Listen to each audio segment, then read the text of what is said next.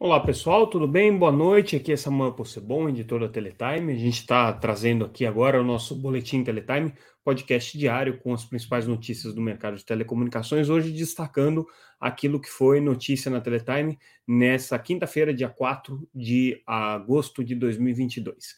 Bom, vamos lá, vamos começar, porque hoje foi um dia intenso, com reunião do Conselho da Anatel, com é, muitos anúncios, muitas novidades aí acontecendo é, no mercado de uma maneira geral, com 5G em São Paulo, é, e alguns fatos aí que, que surgiram, né, e que são bastante relevantes aí para a gente poder trazer para vocês. Primeiro, a notícia de que a Justiça, é, o juízo da, da recuperação judicial que acompanha o processo da Oi, autorizou o, o, a venda das torres é, dentro da proposta que foi feita pela Highline. Então, a Oi ainda tinha é, um conjunto ali de torres e de sites dedicados ao serviço de telefonia fixa e é, outros, é, outras infraestruturas.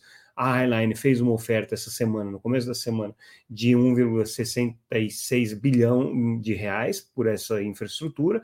Só que como isso não estava segregado num, numa, numa é, empresa específica para é, que fosse vendido, não era um, um, um, plano da Oi vender esses sites, é, era necessário então uma autorização do juiz, e aí foi criada uma, uma segunda subsidiária, é, autorizada a criação de uma segunda subsidiária para essas torres, para que ela possa então ser, ser vendida.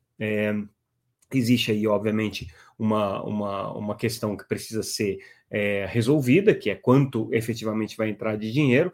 Né? O, o negócio total está estimado em 1,66 bilhão de reais, como eu coloquei, mas é, como existe ainda uma questão relacionada à concessão de telefonia fixa da Oi e, portanto, dos bens reversíveis, tem uma parte aí mais ou menos 700 bilhões, milhões de reais que estão condicionados à renovação é, da, da concessão da Oi ou à continuidade dos serviços de modo que ela precise ainda utilizar essa infraestrutura. Mas pelo menos o sinal verde do juiz da recuperação judicial foi dado e isso daí deve acontecer.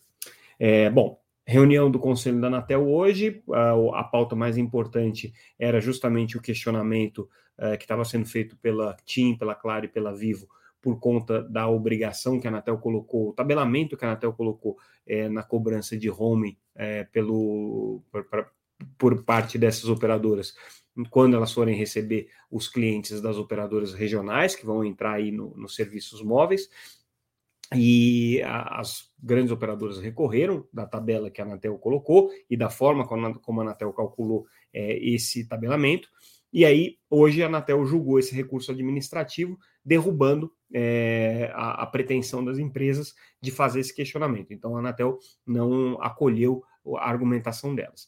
Com isso, é, duas coisas interessantes acontecem. A cautelar que tinha sido dada pela justiça, no caso da Claro e da Vivo, deixa de fazer sentido, porque ela estava vinculada ao julgamento é, do recurso administrativo pela Anatel. A da TIM continua vigindo, porque é, não tinha essa vinculação, mas ela ainda precisa ser reconfirmada agora pelo juiz. Então, é claro, TIM e Vivo perderam o recurso administrativo, está valendo por enquanto, é, o tabelamento de home que foi proposto pela Anatel, que é muito elogiado aí pelos operadores entrantes, pelas associações que representam esses operadores, e muito criticado por essas operadoras, é, que vão ser obrigadas a praticar esse preço de tabela, justamente porque entendem que é, a metodologia utilizada pela Anatel não é a mais adequada, não é a metodologia que reflete os reais custos que elas vão ter para oferecer é, as suas redes no regime de home para as operadoras entrantes.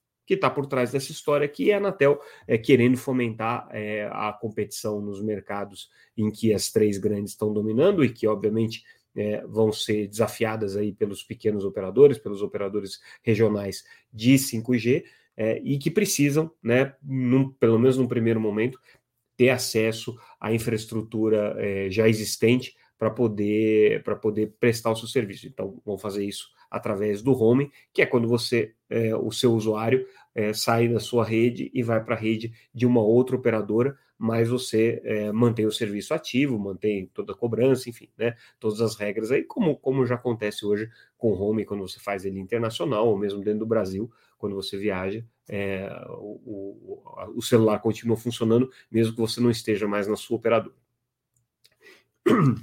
Outra notícia importante do dia Sky anunciou que vai lançar o serviço de Fiber to the Home, serviço de banda larga por fibra, em algumas semanas agora, é, e a previsão da, da Sky é fazer isso por meio de uma rede neutra. A, a operadora participou do evento que a gente organizou hoje, PayTV Fórum, Rafael Danadai, que é o presidente da Sky, é, concedeu uma entrevista né, durante o, o, o evento e, e ele é, trouxe essa novidade. Ainda não anunciou quem vai ser o parceiro né, de rede neutra, com quem que eles vão trabalhar, se vai ser uma das grandes operadoras aí de rede neutra, Fibrasil, Vital, iSystem, ou se vai ser alguma outra empresa, isso ainda não está anunciado, pelo menos por enquanto, é, mas ele deixou claro que a Sky tem plano sim de é, é, fortalecer a sua oferta de banda larga, lembrando que eles, além do serviço de DTH, de TV por assinatura via satélite, eles têm também o DirecTV Go, que é um serviço de TV por assinatura virtual que deve ser agregado aí a esses serviços de banda larga. Então, essa é uma estratégia importante, né? E a gente tem que lembrar que recentemente a Sky é, fez uma negociação com a Oi para comprar os serviços da Oi TV, né, fez uma oferta para comprar os serviços da Oi TV, os assinantes ali que estão pendurados no serviço de DTH da Oi TV. Essa negociação já está concluída, faltando só a aprovação regulatória. É, e aí fica a dúvida, né, se essa parceria com a Oi ela vai um pouquinho além e inclui também é, o, o, uso da rede neutra da Vital. Pode ser que seja isso, né? Pode ser que essa seja a estratégia aqui que a Sky é, tá, tá para anunciar.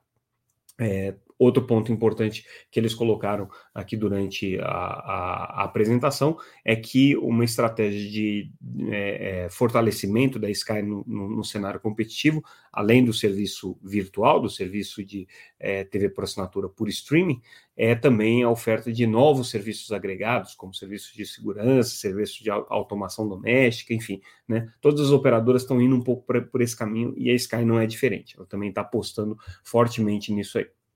Uh, bom, hoje também foi o dia de é, a gente ter o 5G finalmente autorizado e as operadoras lançando os serviços na cidade de São Paulo. Então, todas elas aqui fizeram bastante é, barulho com relação a esses lançamentos.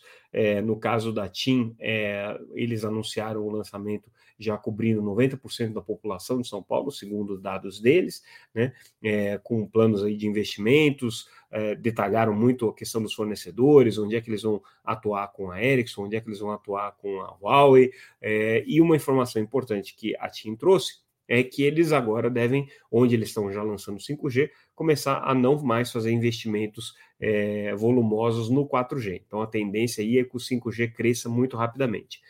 É, a Claro também lançou o serviço em São Paulo. O destaque aí dessa entrevista foi é, uma declaração do Márcio Carvalho, que é o diretor de marketing da Claro, é, apontando, é, falando um pouco sobre essa polêmica, né, se os serviços que estão sendo lançados de 5G vão trazer experiência plena para o usuário, se é o standalone, não é o standalone, né, enfim, né, tem, uma, tem, uma, tem uma polêmica aí no ar, inclusive ministro viajando para o exterior para pedir para Apple atualizar os telefones para funcionarem com o standalone, ele, ele, de uma maneira bastante tranquila, ele falou, olha, é, o que a gente tem para oferecer agora para o usuário, e é onde ele vai sentir a diferença, é na velocidade de acesso. Então, é, o standalone ou não standalone não vai fazer muita diferença para isso. Por quê? O standalone ele traz é, benefícios em outros tipos de características de uso da rede, como latência ou como é, conectividade massiva, que hoje não tem serviços que demandam isso, né, em cima da, do, do, do, do, celular. Então, por mais que o usuário tenha um, um, aparelho que seja compatível com, com a padrão standalone, não vai ter nada que ele faça que precise desse recurso da rede. Então, a realidade é que o usuário de 5G hoje vai sentir mesmo o impacto na melhor velocidade de acesso, na maior velocidade de acesso, e isso tanto faz standalone ou não standalone, segundo as declarações aqui do Márcio. E a Vivo também é, lançou né, a, a, a, sua ativação em São Paulo, cobrindo é, 54 bairros, né, segundo a empresa, é uma cobertura bastante relevante. E se vocês olharem a nossa matéria lá no site, tem detalhado todos os bairros em que a, a Vivo vai lançar a sua operação. Outra discussão importante do dia hoje foi sobre a questão da cautelar é, do telemarketing, sobre é, os processos de robocall, né, que estão sendo é, coibidos aí pela Anatel por meio é, também dessas decisões é, de, de, cautelar. E aí a novidade que a gente traz é, no, no, nosso noticiário é o número né, que a Anatel vinha registrando aí para justificar a sua decisão de baixar uma cautelar proibindo o Robocall. Então, 4,2 bilhões de é, atividades de Robocall é, precederam essa decisão cautelar da agência. Né? É, e aí, segundo a Anatel, depois da cautelar, esse número caiu é, pelo menos pela metade, tá? 55% é, do, do, do, das, das, ligações de robocall deixaram de existir é, depois que a agência baixou a cautelar. E outra coisa que ela está fazendo agora é endurecendo um pouco mais essa cautelar e estendendo ela também para os pequenos provedores de, de serviços de telefonia. Por quê? Na primeira decisão, a cautelar não abarcava esses pequenos provedores. E aí a intenção da agência era só com limitações de interconexão já conseguir cortar todo o serviço, mas não foi possível tecnicamente fazer isso, segundo o conselheiro Emanuel Campelo, que está conduzindo essa questão. Então, por isso mesmo, a Anatel tomou a decisão de estender para os pequenos provedores de telefonia fixa é, os, o, as implicações é, da cautelar. Então, eles também passam a ser responsáveis por todas as obrigações que estão colocadas ali pela Anatel é, com relação a esse tipo de é, problema. Então, tem que identificar os robocalls, tem que bloquear aqueles que são feitos é, num volume excessivo em menos é, de, de, de, um minuto. Enfim, tem uma série de regras que a agência estabeleceu e que vão passar a vigia agora também para os pequenos provedores. É, e, ao mesmo tempo, o conselheiro Emanuel Campelo, que está cuidando desse assunto, como eu disse, criticou muito as operadoras de telecomunicações. Foi muito dura com as operadoras que estão hoje recorrendo da Anatel com relação a essa cautelar do Robocall. Segundo ele, nem mesmo as empresas de telemarketing estão fazendo isso, estão entrando com recursos na Anatel contra a cautelar. Ele entende que a, as operadoras não estão mostrando uma postura é, proativa para combater esse problema.